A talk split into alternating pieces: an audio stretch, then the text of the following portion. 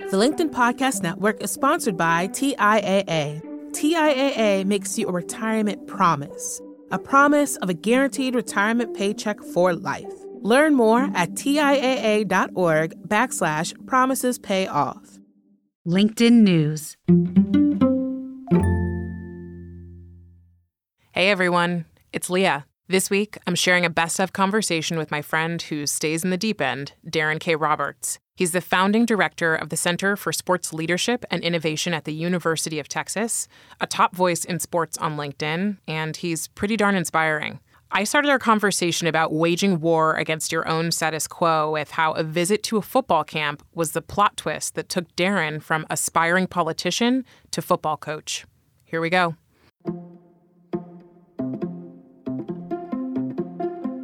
Hey everyone, I'm Leah Smart, and welcome to In the Arena, a LinkedIn self development podcast.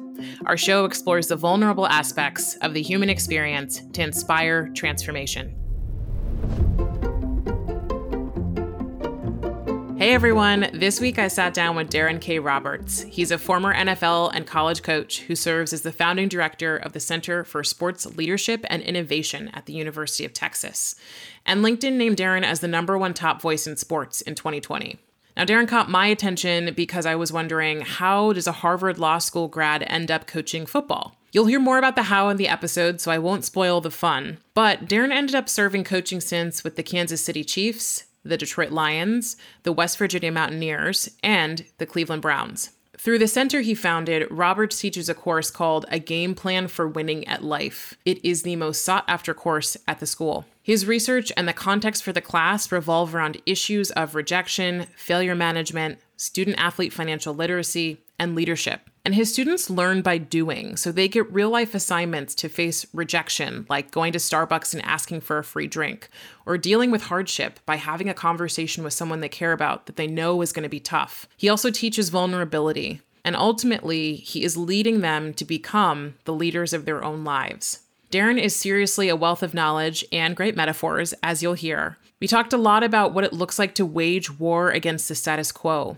one of my favorite Darrenisms from the conversation, but also how we can all be creators and why that serves the greater good, and when we need to stop asking for permission and just start giving notification. His work is about waking up, embracing discomfort, and staying in the deep end just a little bit longer for the sake of what you want. Enjoy. Who did you want to be before the experts got involved?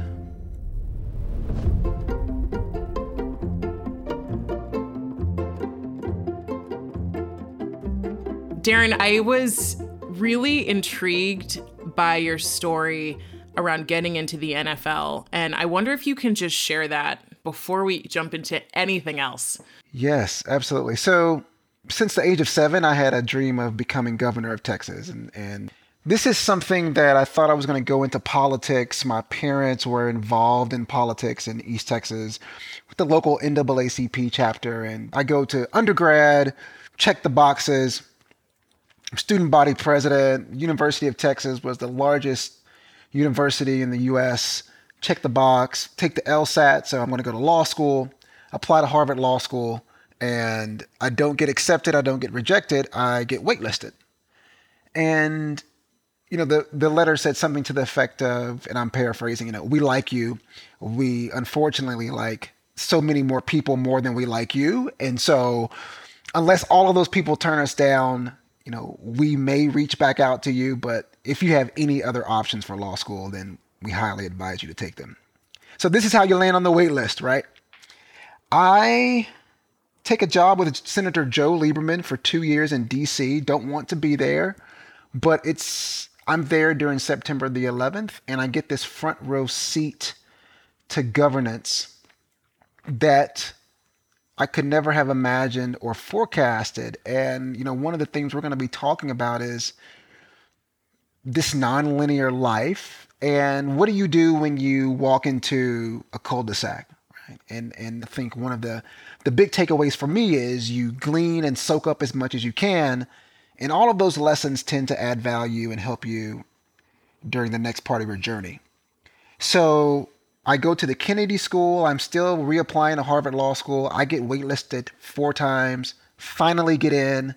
start law school in 04. I'm doing the law school thing, which is study, read, take exams, work at law firms during the summer. And my last summer of law school, one of my high school buddies whom I played football with asked me to go to a football camp with him at the University of South Carolina. I go, the head coach asked for a volunteer, and I say yes. I didn't know what I was doing, didn't know anything about how to coach football. I had played in high school, didn't play in college, but I had the best three days of my life working with 66th graders at the University of South Carolina, figuring it out by watching YouTube videos of Deion Sanders and you know buying a, a, a whistle and a, and a bucket hat and sunglasses. But I noticed it was the first time in my life that I did not have to set my alarm clock to get up. And this is something for folks listening. You know, I think it's very rare that we we sit with our emotions and we sit with the things that move us. We kind of notice it, but then we go on to the next calendar entry. And I really sat with that feeling of, I don't know what it is about coaching, but this is something I need to do sooner rather than later. I wrote a letter to every team in the NFL. There are 32 of them, received 31 rejections. Herm Edwards, Kansas City Chiefs, calls me on April the 13th 2007 and says, Don't know why you want to do this. Happened to read your letter. I've got a training camp internship for you. No pay, no benefits, 18 hour days, and you need to get here as soon as you graduate. So I said, Sign me up. Graduate June 7th, 07.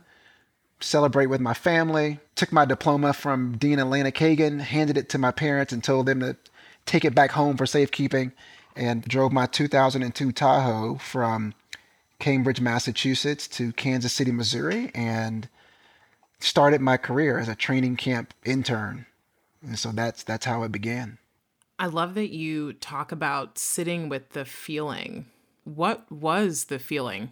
You know, sport sport by no means is a panacea, and I think that oftentimes we we glorify what it means to be in a competitive landscape with teammates as sort of this magical space where everyone emerges as a better human and as a leader. And there are some real difficulties with sport. I think one of the things that's really difficult is that sport is usually the canary that gives society an indication of where we really are on issues, whether it's gender or sexual orientation or race. It is through the lens of sport, and we can think about Muhammad Ali and Billie Jean King and Naomi Osaka, Colin Kaepernick, obviously. This is where we find out where we are as a society. And so I just felt while I was coaching these young men who were from, look, they were from every SES level, they were from suburbs and small towns and urban centers, different races, religions. But there are these very brief moments, and I'm, I'm speaking in the football context, but there are these very brief moments on a football field where race, SES, where your parents shop for groceries, all of that flies out the window, and you just have you have 11 guys trying to execute a play. And I think it was seeing that up front and close it triggered something that I felt when I was a high school football player. And I just had this nagging feeling that I needed to be a part of that narrative. I've played some team sports, but but truly I've been I've been a runner, so I haven't been you know, deeply in that space of being on a team, but I I somehow also know exactly what you're talking about and it's something I've thought about when I watch football. I've grown up watching football. The one word that comes to mind for me is hope mm. when you start talking about that. Is that what it felt like? Was like what what was it like to see that? What draw drew or you said it triggered a feeling like what was it? You know, in many ways, and and being perfectly honest with you in 2006 when i was working that camp i was probably more hopeful than I am sitting and talking with you in 2021. I think that it felt to me, whereas before I viewed my value add to society through the lens of public service. And if I'm honest, brutally honest, it really was from the position of a title. I'm going to be governor of Texas. I'm going to be a state senator from my home district, and that's my stepping stone to the governor's mansion, right? And and so those were not altruistic reasons that I wanted to get into politics, but there was something very authentic and genuine and raw about the interactions that I both watched between football players and the ones that I was engendering with the the young men that I were I was teaching and coaching. There are conversations, and this isn't during the confines of a four quarter game, but while you're on the sidelines or in the locker room or walking back to the dorms, like there are these settings in which I think people who would normally would not get together are in very close proximity and they're forced to find a way to bridge gaps. And that was special to me. And I knew there was something in me that said, don't turn this into, oh, I'll coach after I retire. Bring this into the present tense and do this now. So you have this weekend that totally shifts what you're thinking about in your life. And you go back to your family and your friends, and you're like, all right, just kidding about this whole direction of becoming, you know, the a state politician and, you know, having this title and this position. What happens? I talked to my parents and I was 26 at the time. So when I called them, I wasn't calling them for permission and I recited this conversation with them. I, this was more of a notification, right? And I, I, I thought I at least owed it to them to give them uh, sort of a sense of where I was. And you know, they pushed back a bit because, and this is this is a point that I really want to get across. I think the dominant thought among you know those of us who have college degrees or advanced degrees is that you spend all this time and money for this credential and to venture away from whatever the next position is that you're supposed to get with it, if you venture off track, you wasted time and money. Most of us understand the notion of sunk cost, but we very rarely practice the understanding that you can't get the time, you can't get the money back. So make the best decision in the moment. And so there was a little bit of that that seeped into the equation. My dad's been a Baptist minister for 43 years. And so one thing I kind of pushed back on our conversation a bit. I said, you know, every Sunday in the Mount Olive Baptist Church at about 12 28 p.m., you are telling people that they don't know when they're going to die. And so they need to make a decision about their soul today. Like there is a fierce sense of urgency in Christianity. And I said, you know, Dad, I don't know when the end is for me. So why would I put this off? You know, because everyone will tell you, oh, you can do that when you retire. And one thing I know is once you get into the rat race of life, it becomes increasingly more difficult for you to opt out. And I didn't want to give myself the chance to to be in a position where I didn't have the willpower to get off. So I decided to jump off early. A lot of what what I'm seeing and particularly in tech, this conversation is being pushed around the great reshuffle and the great resignation. And the great resignation is, and what I've been, you know, reading, especially articles keep coming out and coming out, and particularly now focus on millennials, which are the largest generation that's in the working world today. And that a lot of them are just saying, I'm not even reshuffling and going somewhere else. I'm leaving and I'm taking a break. Yeah. And what I'm hearing is like, not just taking a break, but I'm also thinking about what I really want. And my my little heart sings because it sounds like what people and what I'm hearing is people are looking for a sense of meaning and purpose. And I wonder what role that's played for you as you've made each of your leaps. Yeah, you know, I think this is the sense that I get from COVID. COVID forced us in the lockdowns, the quarantines, forced us to reckon with issues that we either didn't have the appetite or the the desire to deal with think about race, there wouldn't have been the same post Floyd reaction in a world in which everyone gets up and goes to work at eight o'clock. When it relates to work, people sat and they thought to themselves, yeah, I think prior to COVID, people said, you know, I'm sure I could probably do this job from home or in a hybrid world. And they would go to the employers, and the employer was like, oh, well, we don't have a model really, and we need to kind of study this a little bit more. And then you have 16 months of data that now companies have at their disposal. So now I can see how Darren or Daria has done for the last 16 months. And the problem is that the data was was too good. Productivity didn't slip. Yeah. Right? So companies are now saying, hey, come back. I think the smart companies understood, look, first of all, there's there's a cost savings here, and this has forced us to make a move that we should have made earlier. Some companies took it personally, like you you need to come back by a certain date. We need you in the office. And a lot of folks are saying, nah, I'm good. And I think they're either saying either one, I can do as good of a job here as I can there, or two, I'm just going to opt out and do something else because they've had to sit with the feeling of what does it feel like to not make the commute, to not have to deal with people that you really don't want to deal with on a daily basis. The W 2 in many ways has been dismantled, and I'm not sure if it will fully heal over time.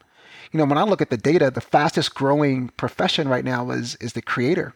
So the independent creator which excites me, especially when I think of it through a racial lens, because if you don't want to engage in a world in which you think is not welcoming to you, you now at the at the touch of a thumb have instant access to billions of customers. It is a permissionless society that we live in, and it's empowering in so many ways. And I think a lot of people are grabbing. They've seen enough, they felt enough to know that this is something that they need to build out and really cultivate. I love that you're sharing that there's a new avenue that's been created as the perception of the corporate job that takes you all the way to retirement. You know, even if you switch 30 times in your career that there's still there's now this new avenue that's not just that. And i think this is really common. I want to caveat this is probably most common amongst people like you shared earlier who you know have gotten college degrees and been told okay we paid for your degree. Now you need to go make sure that it's worth what we did was worth it. If your parents you're lucky enough to have your parents pay and if you're not you're just trying to pay off your student loans. But there is this new avenue of independent creators who is who which is growing immensely one of the things you've said a few times is there are moments where you're not asking anymore for permission.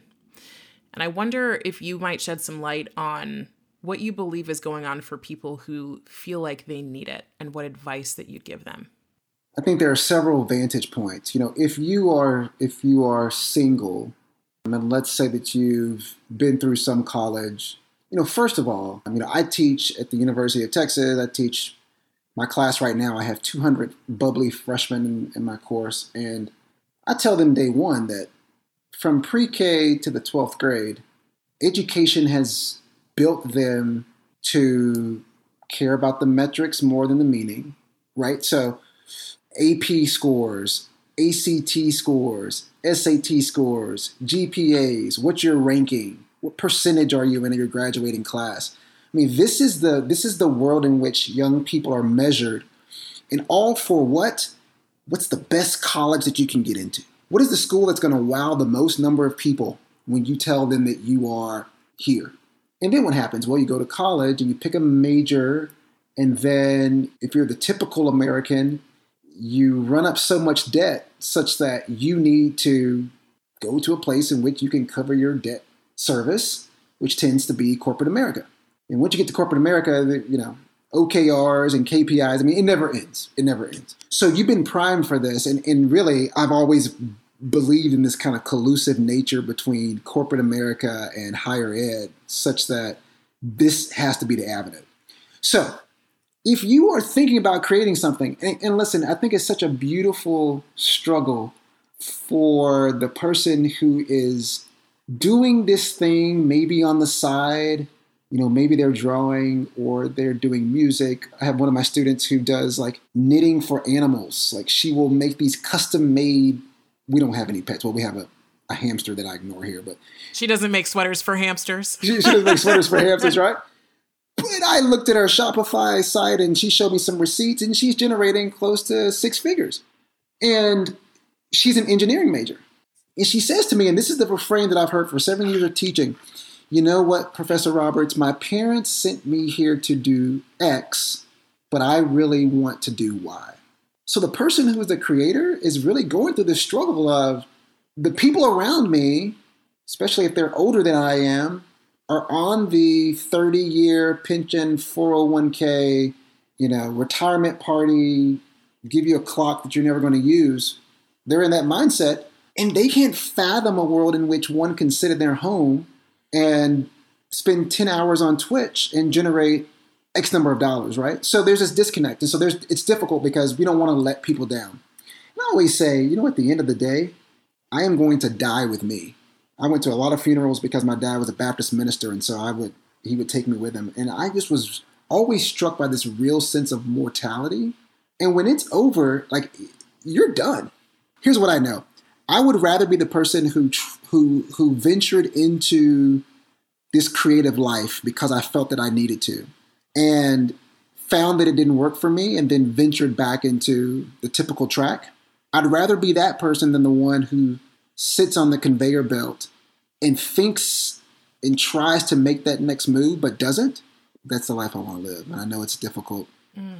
And so I think for people who maybe have children or significant others, I mean, listen, mortgages and and private school tuition and keeping up with the neighbors across the street who just got the latest Tesla. I mean, this whole consumption game also puts another layer of pressure because each layer provides a little less latitude to make a move from a numbers perspective. So I know the struggle is real. I very much resonate with that. In my own experience, I I did that already. And then mm. when I realized that I was putting, you know, you talk about how higher ed and corporate America are sort of in line, right? Like just replace metrics with job title over meaning, right? Like, mm. you know, it's like that's where I was headed was, you know, what titles can I get? How far can I go? And how much success can I have? And then went, wait a minute, none of this has any meaning. And so I had to I had to let go of a lot of these things. A lot of these games I was playing around consumption. And it was really hard. But I will say I was happier in my couple years of really releasing that than I'd ever been yeah. in my, you know, first 7 years in corporate America just pushing for better and better titles and more and more money. Yeah, you know, the longer you live on this planet, the one thing you start to realize is that titles make for very poor traveling companions. At every pivot, at every left turn, right turn, there's always this nagging feeling well, if I can just get this position, if I could just become VP of marketing, if I could just become head coach, if I just become X, then all of my worries will go away.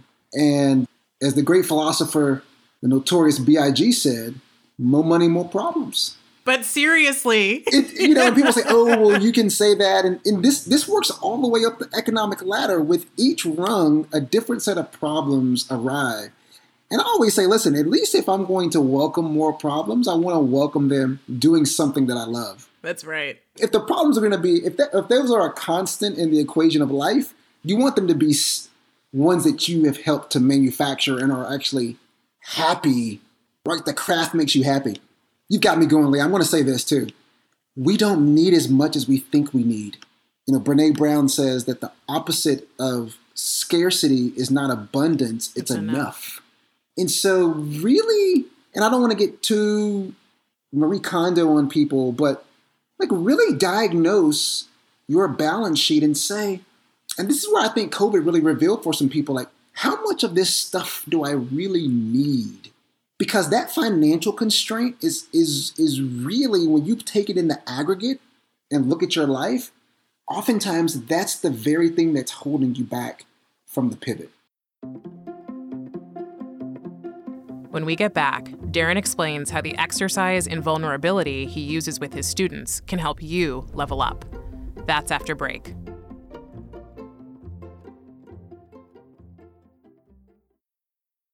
The LinkedIn Podcast Network is sponsored by TIAA. In the last 100 years, we've seen financial markets swing, new currencies come and go, decades of savings lost in days, all showing that a retirement plan without a guarantee, quite simply, isn't enough. So, more than a retirement plan, TIAA makes you a retirement promise a promise of a guaranteed retirement paycheck for life, a promise that pays off. Learn more at TIAA.org backslash promises pay off.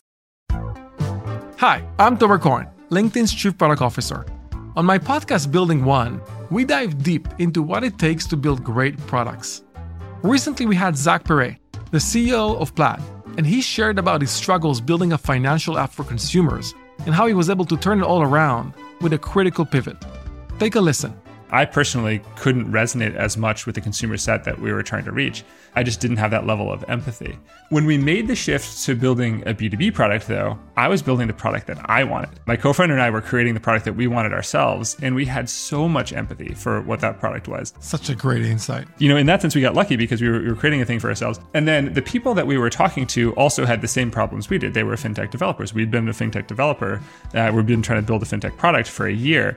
And so we had such deep empathy. We had such a clear ability to. If you want to hear more of Zach Perret's story and the lessons that follow, listen and subscribe to my podcast, Building One.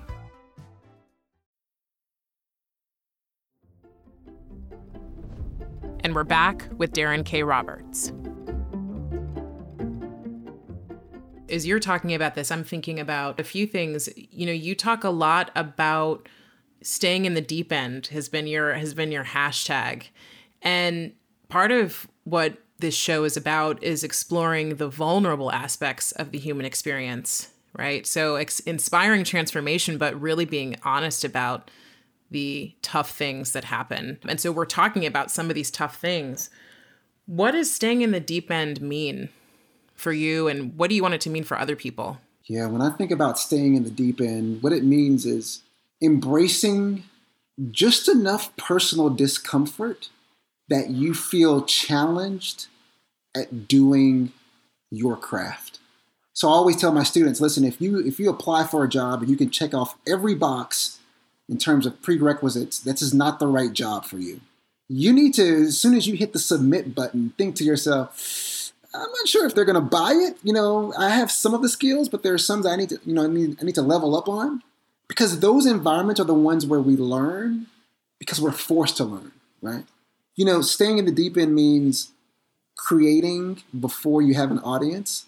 How many writers out there will we never get a chance to consume because, you know, what I call the self defeating stories, those narratives that play in your mind while you're writing the short story or or trying to put the, the, the lyrics to music they can really drown out.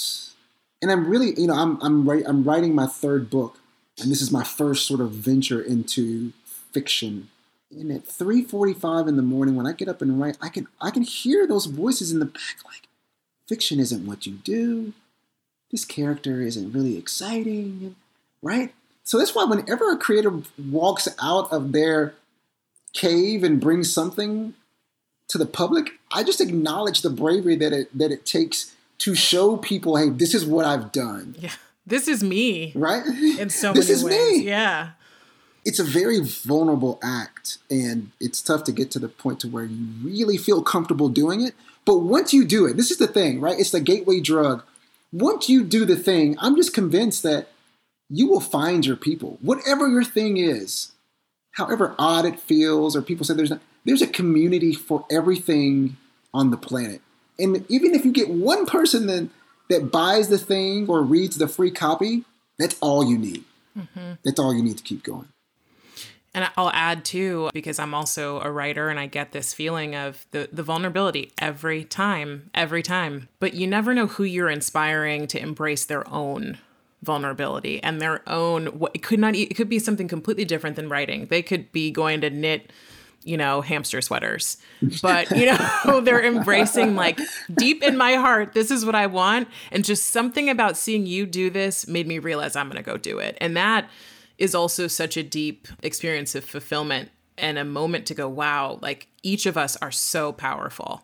Yes. And even with the grammatical errors and the mismatch patterns and the seams that don't quite like this is the thing is that you know the older I get the the more spiritual I become and the less religious I am.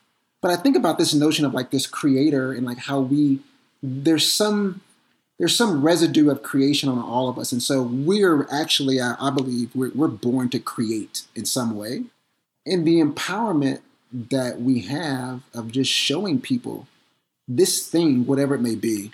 You know, I would just say for the listeners out there, where whether you're on the subway or riding a horse in East Texas, bring this thing to life.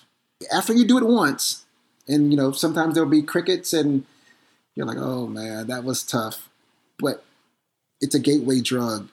You won't be able to stop. Darren, when you talk about spirituality, you brought me back to Brene Brown's book, The Gifts of Imperfection. And when she wrote The Gifts, she had done a number of different, you know, research kind of projects around how we embrace life in a really vulnerable way. And one of the things she came up with was a new definition of spirituality that shifted how I looked at it. And actually, not even shifted, it actually, I read it and it felt like coming home. This is her definition from the research. So it's not hers, it's people's. Spirituality is recognizing and celebrating that we are all inextricably connected to each other by a power greater than all of us, and that our connection to that power and to one another is grounded in love and compassion. Practicing spirituality brings a sense of perspective, meaning, and purpose to our lives. And she goes on to say that, you know, people said they found their spirituality the same level in a fishing hole as in a church, as on a trail, as reading a book. You know, I do believe that the creator taps into something. I mean, look, I'm, I'm thinking through the perspective of a creator. You know, it is a solitary craft. Even when we're working in groups, right? Let's say like a, a band, for example. But it's a solitary craft to put something together that didn't exist three seconds ago and it comes out of you, whether it's through your pen, keyboard, whatever it may be. And so tapping into that, but then also recognizing that by virtue of creation, you are manufacturing another tool with which humanity can connect with you. It bears the spirit of who you are, and we all crave connection, the arts, music, and this is why it has an eternal grip on people because it's someone's residue. And I think oftentimes it, creators kind of get a it becomes a derisive term like oh okay so you're you're trying to be Gary Vee or like pump out 25 posts a day and have a funnel that leads to XYZ. And I, I really wanted to take it back to a, a very raw form, like this making of something for the sake of making it, because you can't. I'm gonna use a double negative that my 12th grade English teacher would not condone. You can't not make it. James McBride, one of my favorite authors, talks about how these characters just invade his body. Like he like they won't leave him alone until he puts them into the form of a book. And I think if we sit and listen and kind of take our, our, our emotional and our spiritual temperature more, we'll find that there are other things that want to get out. So you teach a course at UT called Game Plan for Winning at Life.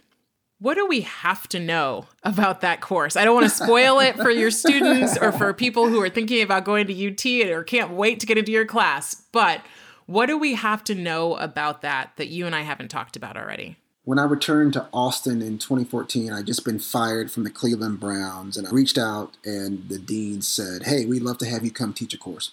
I sat in my office and I asked myself, what are the things that I wish I had learned as an undergraduate that I didn't?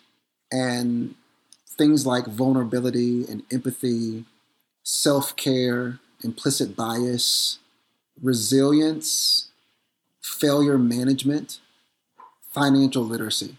That was on my list. And I thought, man, this is a hodgepodge of stuff but you know what? This is one of those times in my life where I'm not going to take someone else's template or syllabus. I'm just going to craft this the way I want it. Again, this creator, so I'm kind of rolling the syllabus out and like showing it to students. Like, I don't know if you're going to be into this stuff, but I'm into it. And now it's one of the uh, most sought after classes at UT. And we have a waiting list every semester. I have 200 students. It was capped at 200. I'm giving you snaps. Oh, thank you. yes, pray for me. To, to whomever you subscribe 200 freshmen i love them all but i'm definitely earning my, my, my paltry check as a as a lecturer. But we just dive deep into the research but then every each one of those concepts we have a practice. So with rejection i send them out into the world in pairs and they have to ask for something. Ask for a free drink at starbucks. Ask a stranger for five bucks. And their their partner videotapes them and then we watch it together and we talk about the anxiety right before you make the ask, the eye contact. You know, how could we have made the the conversation longer. So everything has a has a practice. Vulnerability, I have them walk across campus in pairs. One of them is blindfolded, and they have to be led by the other, and then they switch roles. And we talk about what that feels like. I'd tell you this: this is the stuff that makes life go.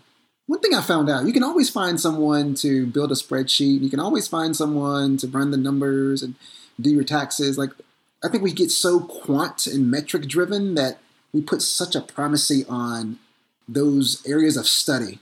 But when you're having a breakdown at the age of 29 because you didn't get the promotion, those things don't they're not the bridge to the next part of your life. And so that's that's what I I choose to spend my time focusing on. I love it. I mean, the fact that you have a wait list tells me people want it. What do you see happens when they leave? What's different about them? it's amazing because I've now taught it for seven years. So I have people who are out there in the world doing things, you know, graduates now. And I will get emails from students who said, Hey, I just I just got my first rejection. I didn't get the promotion that I wanted, but I remembered the Kristin Neff article on self-compassion and I'm going through the exercises. Or I had a student who was fortunate enough to make it to the pros and he's in the NFL. And so one of the things that I do with some of the athletes in the course is I talk about having the difficult conversations now rather than later. And so they have to talk with their parents as freshmen about what their expectations will be around their first contract if they make it. And so he is actually, you know, I know this is always going to be, I mean, it, it's an exercise for for all the athletes. One percent of them will make it. This he was in the one percent, and he said, you know, I remember when I went home during the Christmas break and I had to talk to my mom about the fact that I wasn't going to buy her a home with my first contract, but my hope was the second contract, I was going to save enough to help her on the down payment until the second contract. And he said, Now I just signed my first contract. And there's such relief because we have an understanding of what my vision was for what I would do with it. And those are the kind of things, you know, those don't show up on um, there's no metric, there's no US News and World Report ranking or indicator for it, but I have a treasure trove of letters and emails that every time I get one of them, I have to remind myself to email the dean and say, okay, I know I said I wasn't teaching next semester, but I'm going to do it again. They keep me going. Hats off to you and whatever other way I can say wow, because you actually are helping people become better humans with these things that we've called soft skills, but they're really, I call them human skills. Like these are just mm. how we show up, like how we show up for our lives. And it's the stuff, if you're, you know, if you're super fortunate, you might have an influential adult in your life somewhere when you're young that starts to teach you, but we all need serious reinforcement in that area. So, you know, thank you for doing the work that you're doing because you're making better humans. That means so much. Thank you. All right, Darren. So finish these three statements. Better humans are. Better humans are authentic. Better work is. Crafted by the worker. And a better world has. More people who are willing to get it wrong.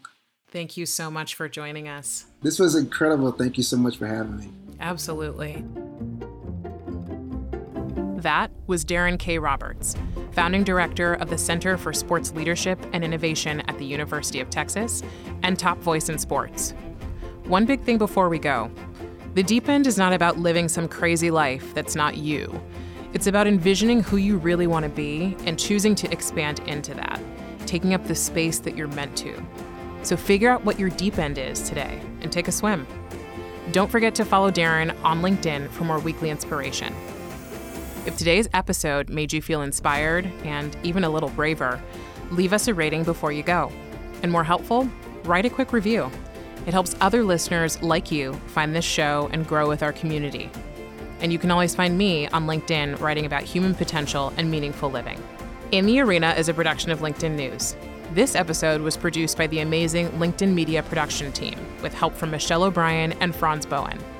Joe DeGeorge mixed our show, Florencia Iriondo is head of original audio and video. Dave Pond is head of news production. Dan Roth is the editor in chief of LinkedIn. And I'm Leah Smart. Thanks for coming on the journey with me, and I'll see you next week.